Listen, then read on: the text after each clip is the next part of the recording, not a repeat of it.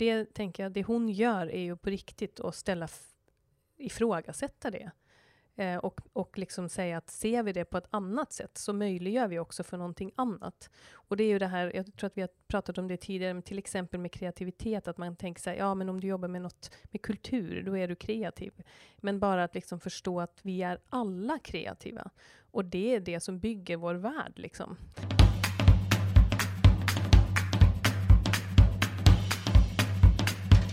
Hej och välkommen till podcasten Art of Collaborating som är producerad av Lenka. I den här poddserien samtalar vi, det vill säga Anna Singmark och jag, Caroline Bottheim, om intressanta böcker som kan bidra till våra förmågor i samverkan.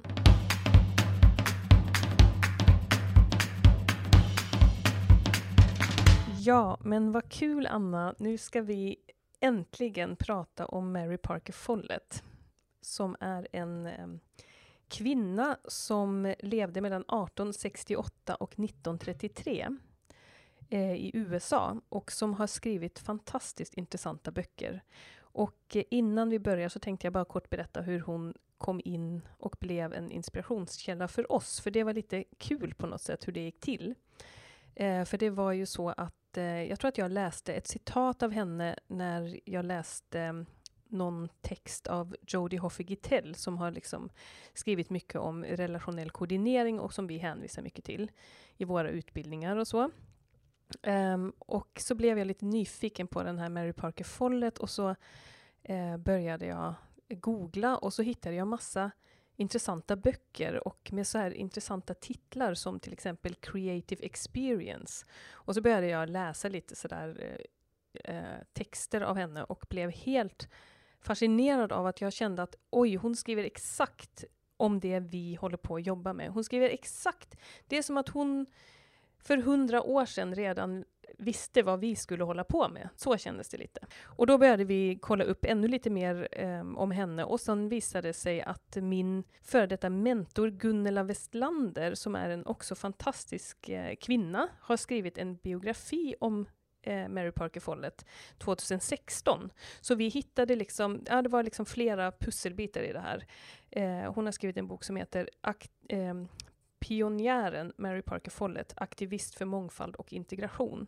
Och det som vi kanske då, när vi har börjat fördjupa oss lite i, i hennes eh, tankar, det vi har upptäckt är väl att hon är så aktuell för de frågor vi står inför idag. och att det är så värdefullt att eh, inspireras av henne. Så um, nu har vi läst boken eh, The New State, Group Organization, The Solution of Popular Government. Och det är den vi ska prata om idag. Ja, och det är ju en väldigt spännande bok som är tryckt faktiskt 1918, så det är ju eh, i stort sett ja, det är hund, över hundra år sedan. Eh, och relevansen är så hög, så det är ju jättespännande. Eh, och det är också intressant det här med Mary Parker Follett, att, att hon ju faktiskt var en av de här första, vad ska man säga, ledarskapsteoretikerna som lyfte upp det här med liksom, människors betydelse och att egentligen människor är den viktigaste delen av, av en organisation och, och, och av ett görande.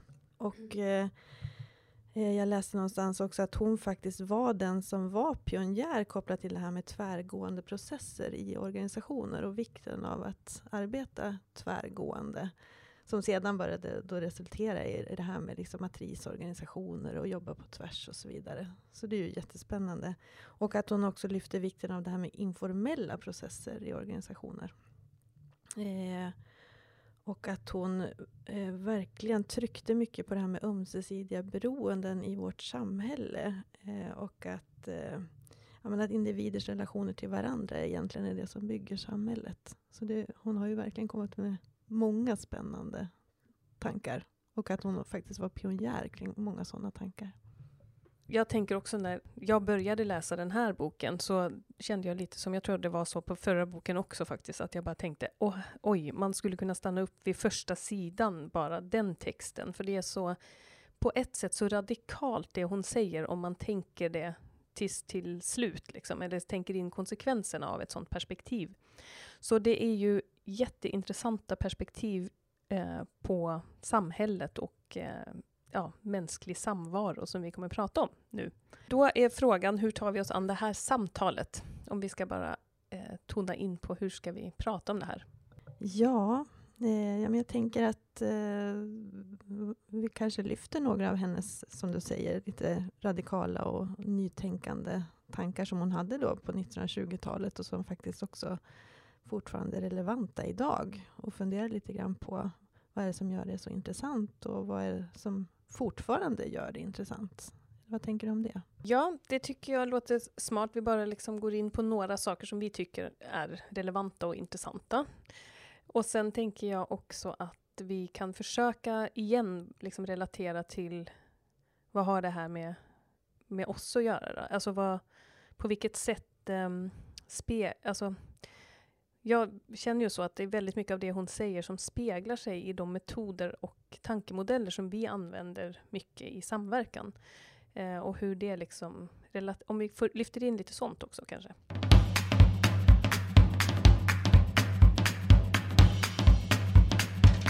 Ja, men då, då börjar vi. Var ska vi börja? Ja, ja men det är intressant där tycker jag att hon, att hon tryckte så mycket på det här med grupporganisering.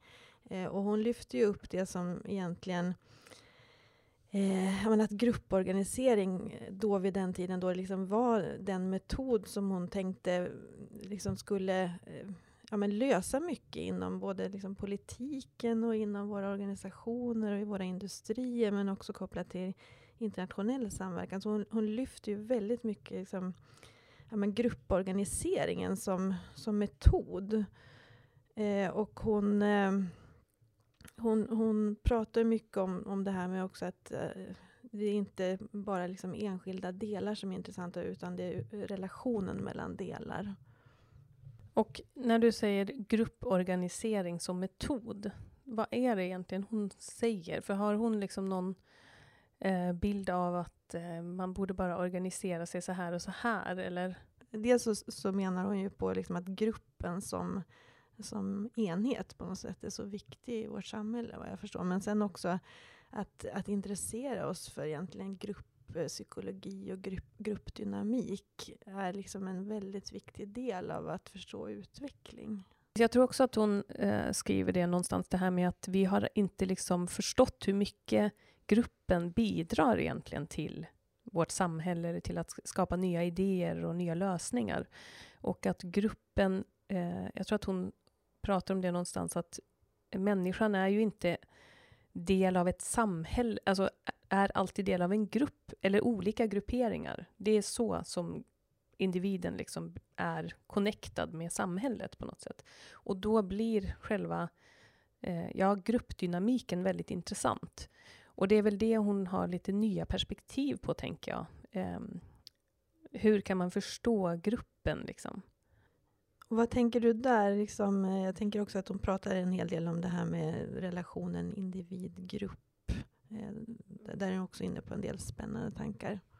Ja, precis, för det kan man nästan inte förstå utan att gå in på in relationen mellan individen och gruppen. Och det är ju så intressant tycker jag i början när hon skriver att, um, att vi ibland pratar om det tragiska med individualismen, att alla bara tänker på sig själva eller någonting sånt.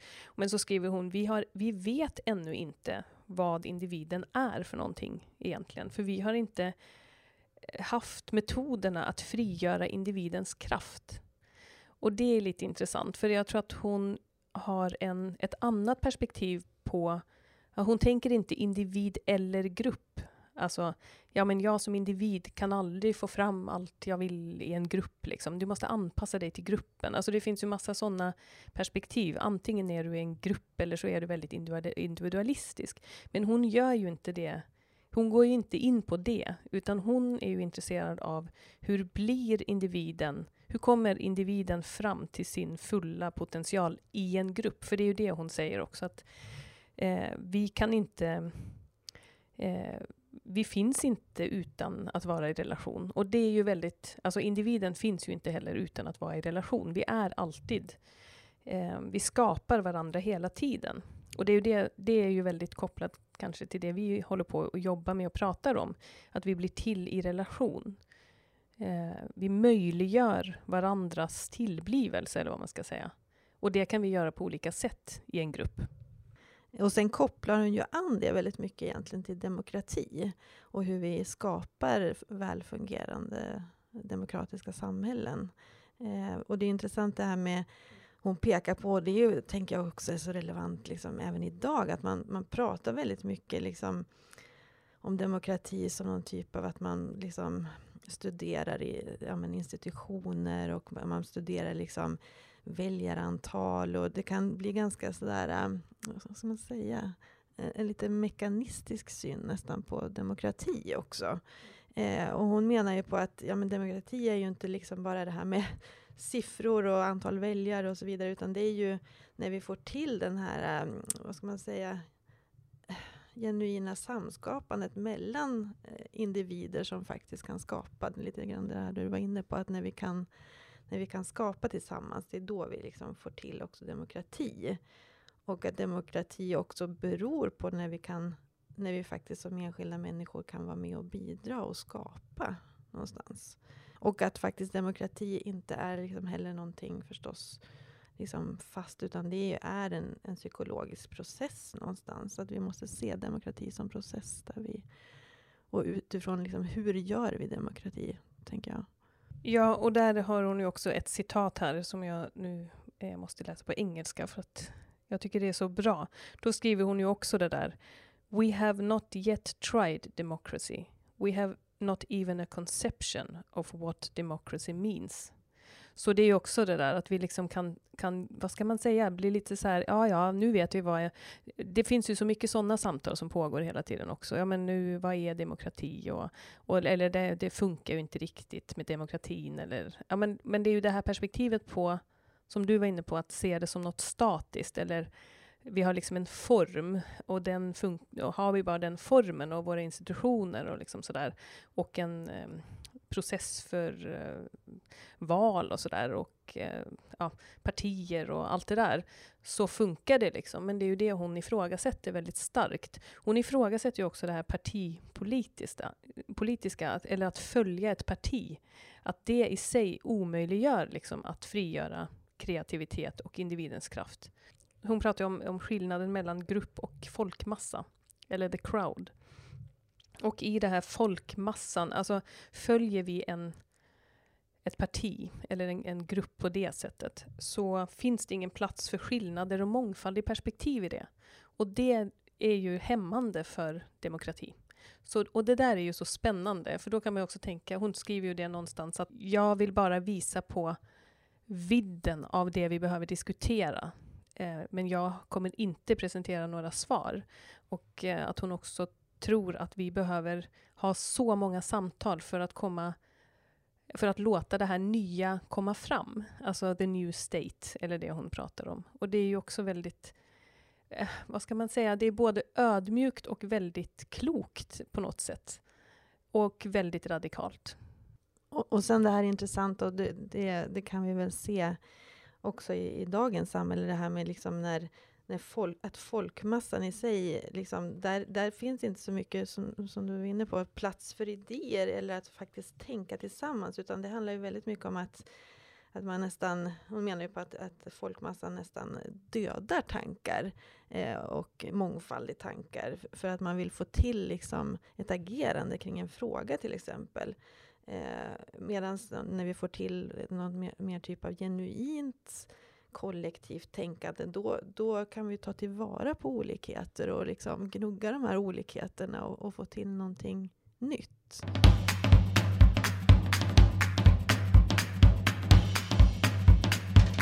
Det finns ett annat citat som är så fantastiskt, eh, fantastiskt tycker vi då, det här med uh, the essence of society is difference. Give me your difference is the cry of society today to every man. Och det är ju också, ja, det är så intressant när vi pratar om, ja men du vet, det finns så mycket mångfald. Det har i alla fall varit en sån trend att prata om mångfald och eh, som vi kanske har pratat om på ett ganska begränsat sätt egentligen jämfört med så som hon pratar om mångfald eh, och difference. Att hon liksom ser ju det som kallas för konflikt eller det som när, ja, när vi möts då med våra skillnader och eh, olikheter eh, och mångfald i perspektiven, att det är just i den processen av in, att integrera dem. Eh, det är där vi skapar något nytt tillsammans. Eh, och det kan nu vi relatera väldigt mycket till, tänker jag, i samverkansprocesser. Det är ju väldigt... Ehm, det är kanske därför att vi tänkte jag nu, att, att vi känner att ja, hon skriver om exakt det vi gör. För att egentligen i samverkansprocesser, det är ju lite som en fristad ibland från våra etablerade institutioner och tillvägagångssätt. Där kan man ju tänka annorlunda och man måste tänka att integrera olikheter. Så det, det är liksom en väldigt eh, fin, vad ska man säga, lekyta för det där på något sätt. Det som hon beskriver faktiskt.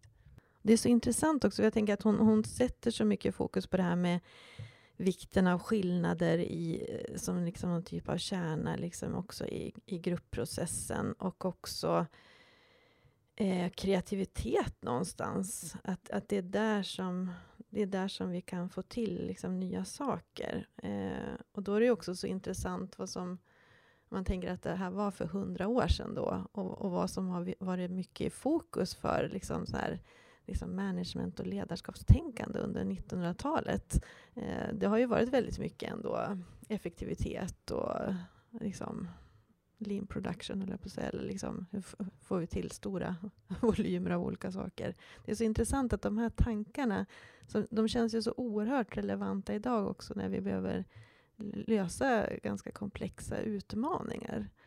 Och att de på något sätt, nu, nu, vet inte jag hur mycket hon har varit upplyft i olika sammanhang, men det känns som om hennes tankar inte fick liksom, det genomslag som hon förtjänade heller. Nej, och jag, jag tänker också att det har blivit, för att hon eh, är, var ju väldigt tvärvetenskaplig själv. Jag tror att hon läste historia och statsvetenskap och och eh, något annat. Undrar om hon läser, ja, nu vet jag inte exakt. Men hon var i alla fall mellan discipliner själv. Och hon skriver ju det, om det väldigt mycket, tror jag, i den här boken Creative Experience, att hon att det är så viktigt att vi tar oss an de här frågorna tvärvetenskapligt. Och det är väl något som inte har skett, för det har blivit en så stark liksom, specialisering istället. För jag tänker många av de metoderna som hon egentligen beskriver, alltså det här, det här perspektivet på grupper, jag tycker det ligger väldigt nära de här systemiska tankemodellerna som vi använder oss mycket av eller inspireras av. Men det, det, det hämtar ju vi från eh, systemisk familjeterapitradition, som är liksom den disciplinen. Eh, och som är liksom, ja då har det landat där. Så man har ju, det har ju tagits vidare på ett sätt, fast det har liksom fastnat i ett stuprör, eller så, eller i ett, ett perspektiv, och inte liksom befruktat kanske det här demokratiska, eller det, och det är ju så intressant, för det, det är ju där, det förstod ju hon väldigt mycket då, när hon skriver om vikten av tvärvetenskapen. Liksom. Ja, och vad jag förstår var, var hon också väldigt mycket, både i, i, teoretiska sammanhang eller akademiska sammanhang, men också i praktiken. Hon jobbade ju eh, ideellt i väldigt många år i olika områden i USA. Hon jobbade med skolutveckling med olika typer av sociala insatser. Sen var hon också rådgivare för storföretag och hon var i, hon var i väldigt många olika sammanhang så det kändes som hon också rörde sig liksom, eh, mellan sfärer. Och som du säger, förstod det där liksom att vara emellan. Så nu kommer jag att tänka på vikten av helhet kan vi inte prata lite om det? För det känns som att det är ju lite det som är eh, kopplat till det här då. Alltså att man ser delarna, men man ser också helheten hela tiden. Hon har ett citat här. The spirit of the whole is incarnate in every part. Hon, det är ju igen det där att hon, hon liksom inte vill eh, beskriva delarna, alltså antingen delen eller helheten, utan det är både och. Och hur kan vi liksom få till det där? Eller det finns, allt finns i både och. Det är ju väldigt spännande, tänker jag nu också utifrån när vi, när vi pratar om komplexitet och att ta oss an komplexitet. Eh, så, och vi har, brukar ibland ta det här citatet av Nora Bateson, in order to meet complexity, just det. För att möta komplexitet så krävs det komplexitet. Och det är lite, tycker jag, det tänker jag på när jag läser det här, för att det Eh, att förstå att allt jag gör eh, och mitt perspektiv präglas också av att jag är en del av en helhet. Och jag är en del av systemet i en viss... Alltså, men jag är också bara det för att jag är del av en helhet. Och man, många andra perspektiv. Och hur jag relaterar till dem. Och det är det som hon är så konsekvent med på något sätt. På det, det här att det går inte att titta på en isolerad del. För den är aldrig isolerad. Men det, det, vi har ju tränat väldigt mycket på att isolera och låtsas isolera på något sätt. Och samtidigt är hon ju inne på det här, för som, som du var inne på i början också, det här med att hon gör ju liksom inte den här motsättningen mellan individualitet och, och liksom att vara i, i liksom kollektiva processer. Och det tycker jag också är så himla befriande på något sätt. Att hon, hon, jag vet att hon skrev någonstans att oftast så, så säger man att vi ska liksom vad ska man säga, gömma vår individualitet, eller så att säga, men att faktiskt lyfta fram den är ju också på det sättet som vi kan eh, komma in med vår skillnad och göra en skillnad för helheten. Så det är ju också, alltså jag blir lite så här, eh, ja, väldigt inspirerad, att det är inte antingen eller, utan det är liksom både och. Att när vi kan också uttrycka vår individualitet och få ett fritt utrymme för skapande, så kan vi också ta vår roll i helheten. Liksom. Så att, ja, jag tycker det är jättebefriande, för jag tycker att det finns ibland en diskussion om att man antingen är individualist eller kollektivist. Liksom. Men det här är ju liksom ett, tycker jag, ett mycket bredare synsätt liksom, där, där både och spelar roll.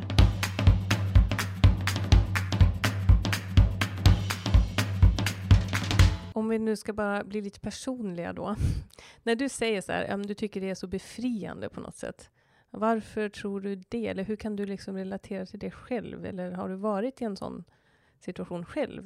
Nej, men jag tänker mer att när jag själv i mitt eget liv känner liksom motivation och kreativitet och förmåga att bidra till en fråga så har jag ju mycket också större möjlighet att, att bidra till frågan. Eh, när jag känner att jag känner mig fri.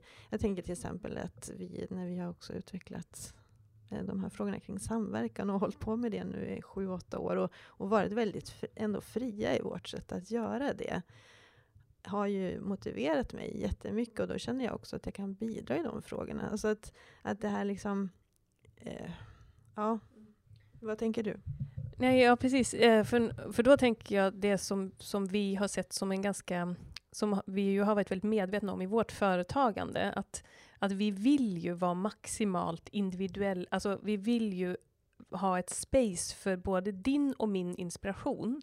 Och det är liksom det viktigaste. Och sen, eh, eller det tycker jag vi har lyckats väldigt bra med, alltså, och då blir det väldigt kreativt, alltså tillsammans på något sätt. Det, det ena utesluter inte det andra, det är verkligen så. Men det finns liksom ett, att ha ett sånt ställningstagande, tänker jag. Att, och nu tänker jag på en annan bok som jag håller på att läsa av David Boom, On Creativity. Att han också skriver om det där, det som är källan till kreativitet, det är ju det man går igång på och det som är inspirationen och det man känner liksom att det här vill jag eh, utveckla eller expandera eller jag, jag vill prata om det här eller jag vill utforska det. Och då och då har ju vi ett sånt gynnsamt läge att vi kan göra det, för att vi är ganska fria från massa andra strukturer eh, när vi har vårt eget företag. Men om man nu tänker sig att man jobbar på en myndighet eller liksom en kommun eller någonting, eh, då borde ju det också vara en, liksom, vad ska man säga, en värdering som styr. Eh, jag tror i alla fall att det skulle ju gynna väldigt mycket. Och så är det så intressant, varför blir det inte så? Och varför eh, tar vi inte det på allvar att vi behöver, att alla behöver vara kreativa hela tiden. Och vi behöver skapa förutsättningar för det. Ja, tänk vilken möjlighet, både i liksom alla typer av organisationer, men också på samhällsnivå. Det är ju jättemycket möjligheter i det också. Eh, och väldigt mycket möjligheter för människor att bidra egentligen till samhället och demokratin, som hon också är inne på. Och så tänker jag också lite grann på det här med samverkan, när vi då har den här möjligheten. Och som du säger, det är ju verkligen ett rum där vi kan mötas i olikheterna och ha lite mer av ett fritt utrymme mellan våra organisationer. Vad viktigt det är också med de här olika enskilda perspektiven. Vi pratar mycket om det här med att locka fram kontext och att verk verkligen att varje del kan ju ha ett jätteviktigt bidrag till helheten. Eh, och hur kan vi också hela tiden göra det praktiskt på våra möten och i, i våra sammanhang. Vad tänker du kopplat till samverkan? Ja, nu tänkte jag också på att vi hör ju det ganska ofta tycker jag på våra utbildningar, att det är många som säger, som då är i samverkan, som säger det är där jag får energi. Alltså jag får energi av just samverkansprocesserna. Eh, och det tänker jag kan vara för att det är mer kreativt och eh, mer skillnader i perspektiv. Verkligen. Och jag tycker det är så, så bra det här hon säger också att ibland kan vi ju prata om så kollektiva tankar, men hon menar på att en kollektiv tanke det är ju en tanke som faktiskt är utmynnad utifrån en kollektiv process. Alltså om vi inte har processat tanken tillsammans så är det inte en kollektiv tanke. Ibland kan man nästan uttrycka att någonting är en, en samlad tanke, men den är inte processad. Det kan snarare vara ett resultat av att någon har övertygat. om andra. eller liksom, okej, okay, jag håller med, jag håller med den där personen. Och hon, jag tror att hon också pratar om kompromiss, att det, det är inte det det är inte lösningen. Lösningen är inte kompromiss. Och det är också så intressant, för det, det kan man ju ändå säga att vi gör väldigt ofta eh, i olika sammanhang i vårt samhälle. Att, vi liksom, att det är som att det har ett värde i sig. Liksom. Men, men att, igen, att hon ja, menar ju då på något sätt att om vi tar tillvara på riktigt kraften i individens kreativitet och därmed gruppens kreativitet. Alltså det kräver ju kanske då lite mer tid eller lite mer kraft för att man måste komma fram till det. Men hon skriver, jag tror jag, om det här att eh, om hon bjuder in någon till ett möte och någon säger jo men jag kommer, jag ska presentera min idé och sen går jag igen, så ser jag hur många liksom, följare jag får på det. Eh, det är inte intressant, säger hon. Och om jag bjuder in en som säger ja, eh, jag kommer, jag har inte något att tillföra men jag lyssnar gärna. Det är inte heller intressant, utan hon menar ju att alla som kommer till ett möte eller är med i en process behöver ha en drivkraft själva liksom, och en vilja att liksom göra någonting tillsammans. Och det är det då som skapar den här känslan av att nu är det vår idé här som kommer fram. Men det är ju en process att ta sig dit. Och ehm, ja, det är väl det hon försöker fokusera, tänker jag, när hon skriver om group organization. Um, hur ska vi göra det liksom? Och hon, hon säger någonstans också, det handlar inte om att vi ska liksom bli uniforma, eh, utan snarare enade. Eh, jag tror hon uttrycker någon så här, unity, not uniformity, must be our aim. Och det är det som vi uppnår egentligen när vi har liksom varierade eh, perspektiv och varierade tankar. Eh, jag tycker det här också var så himla bra som hon sa, liksom att när vi ignorerar skillnader, det är liksom det mest liksom fatala misstaget som vi gör.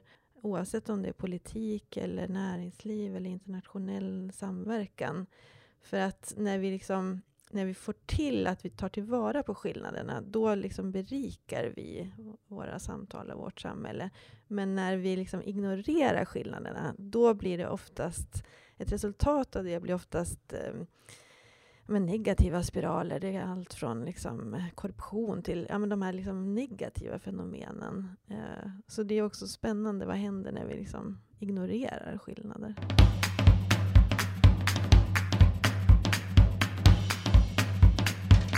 Om man nu skulle tänka så här, ja, vad, vad, tycker vi att man kan ta med sig från Mary Parker? Alltså hur kan man liksom applicera hennes idéer egentligen i sitt jobb? Ja, men jag tänker väl bara så spontant att eftersom hon lyfter ju så oerhört mycket gruppprocessen som en, liksom, eh, en kärna i samhället överhuvudtaget. Att förmågan att förstå gruppprocessen och förmågan att ta tillvara olikheter och att faktiskt processa dem. Och det är väl det som vi också är väldigt intresserade av, det här huret. Att det är så centralt att när vi lyckas egentligen i våra sammanhang och på våra möten att ta tillvara på skillnader, att in, integrera eh, skillnader, tänka tillsammans. Att det, det är där liksom mycket av, våra, menar, av vårt samhälle skapas. Nu blev det kanske lite storvuligt men jag tänker också att, att bara igen vara så medveten om vad skapar, vad är jag del av för perspektiv när jag går in i ett sammanhang eller när jag tolkar någonting eller när jag förklarar någonting. Och jag tänker att bara liksom ifrågasätta det här hur ser vi på demokrati? Varför är vi så himla säkra på att det här är, att demokrati är institutionerna till exempel? Alltså hur kan man se på det på nya sätt? Eller när vi säger individen, vad menar vi då egentligen? Alltså att bara bli medveten igen om det här.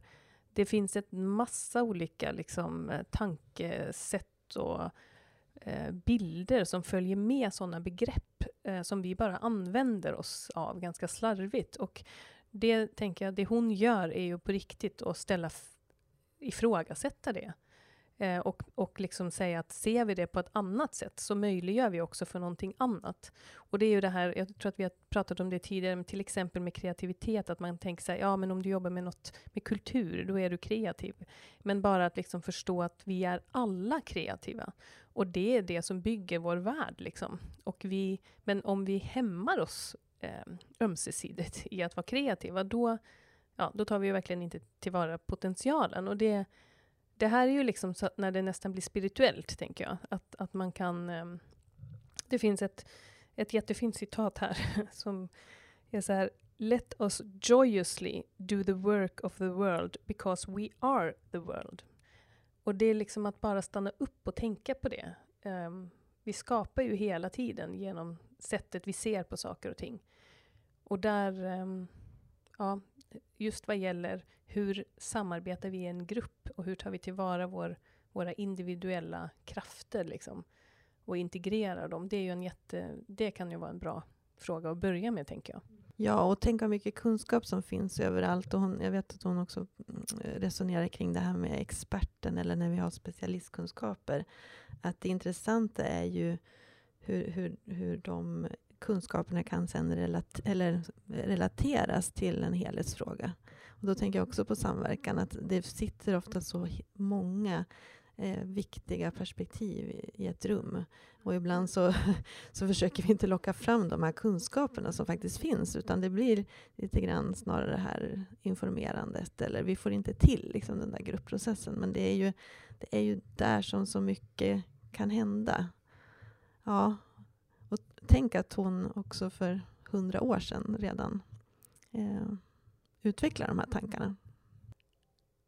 Det är liksom ganska det är så stora saker och um, hur kan man ta ner det till, till det sammanhang man är i? Men jag tänker också det att sam, samverkan faktiskt, och det var väl det eh, jag kände in, när jag började läsa hennes texter, att jag bara tänkte oh my god, det här är liksom, det här är vår det här måste vara vår guru. Liksom. Och, så, och hur kunde hon tänka så för hundra år sedan? Och, så? För, och jag tror att det är lite för att precis, eh, nu återkommer jag till det, men, men att just i samverkan så är det, det är inte möjligt att driva samverkan framåt utan att eh, se till helheten till exempel. Att förstå att man är del av en helhet och att man, alltså det här 1 plus 1 är 3.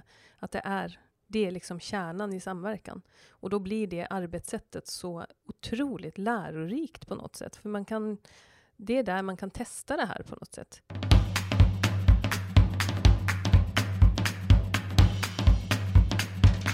Om vi ska ta en, en check ut-fråga på detta samtal. För man kan ju gå vid, det känns som att nu blev vi väldigt eftertänksamma båda två också. Man kan liksom tänka, ja. Eh, man kan, man kan spinna vidare i sitt eget huvud. Men eh, om vi tänker att vi avrundar och med frågan eh, hur kan vi liksom se till att de här kloka och så intressanta tankarna som ju inte heller är färdigtänkta, alltså, eller som bara är ju ett, på något sätt en grund för ett vidaretänkande. Eh, hur kan vi se till att att vi inte glömmer bort dem eller att vi håller dem levande eller bygger vidare på dem. Ja, den här podden är ju ett sätt förstås att liksom, eh, börja tänka på eh, vad är det hon har sagt egentligen och hur kan vi applicera dem i dagens eh, läge. Men jag tänker också att, ehm, att vi verkligen får fortsätta att fördjupa oss i Mary Parker-follet. Det här var ju egentligen bara ett axplock av av olika tankar som hon har haft eh, och också prata om dem i samverkan och i olika, i olika mm, samhällsfrågor som vi är inne i. För de är ju otroligt relevanta. Vad tänker du? Ja, jag tänkte nu också så här, ja, vi kan, vi kan ju hålla på och fortsätta att nörda in oss på det här, men det, det var intressant det skulle vara att liksom höra andra sammanhang eh, tänka kring det här. Alltså de som inte vi pratar med hela tiden. Liksom, eller, ja, jag tänk vad intressant det skulle vara att prata med någon som kommer från väldigt olika discipliner till exempel. Um, och ta lite avstamp i de här i de här tankarna. Att liksom fundera på hur ser vi på individen? Hur ser vi på det kollektiva? Och gynnar det det vi vill skapa? Eller gynnar det kreativitet i skapandet? Och vill vi bara återproducera det vi har hållit på med de senaste hundra åren, eller vill vi skapa något nytt? Det känns ju just nu som att det är ett sånt läge där vi vill skapa något nytt. Och då blir ju de här samtalen, precis som hon skriver där, att vi behöver prata och prata och prata om det här från så många perspektiv, för att det nya ska få växa fram. Så att det är väl så, tänker jag lite, att våga ha riktigt, riktiga samtal som vågar liksom ta de stora greppen på något sätt. Ja, och för, för som du säger, det är ju inte alltid som vi lyfter heller. Vi har ju pratat om det i tidigare poddavsnitt, tror jag.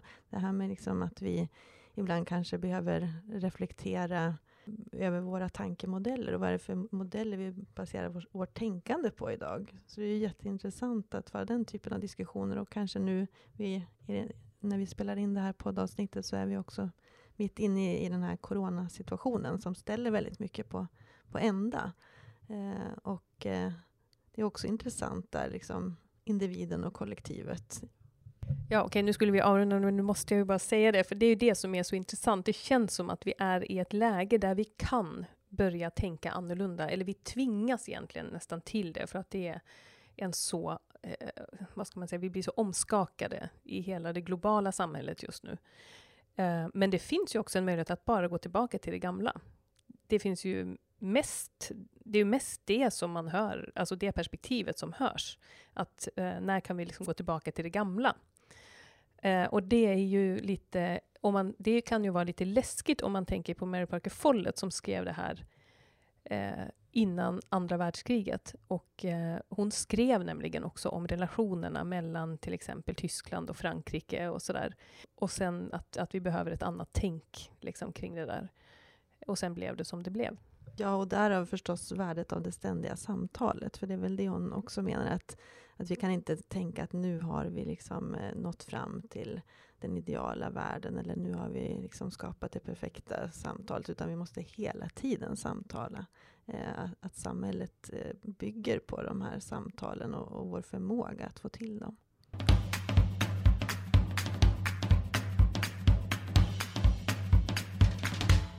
Tack för att du har lyssnat.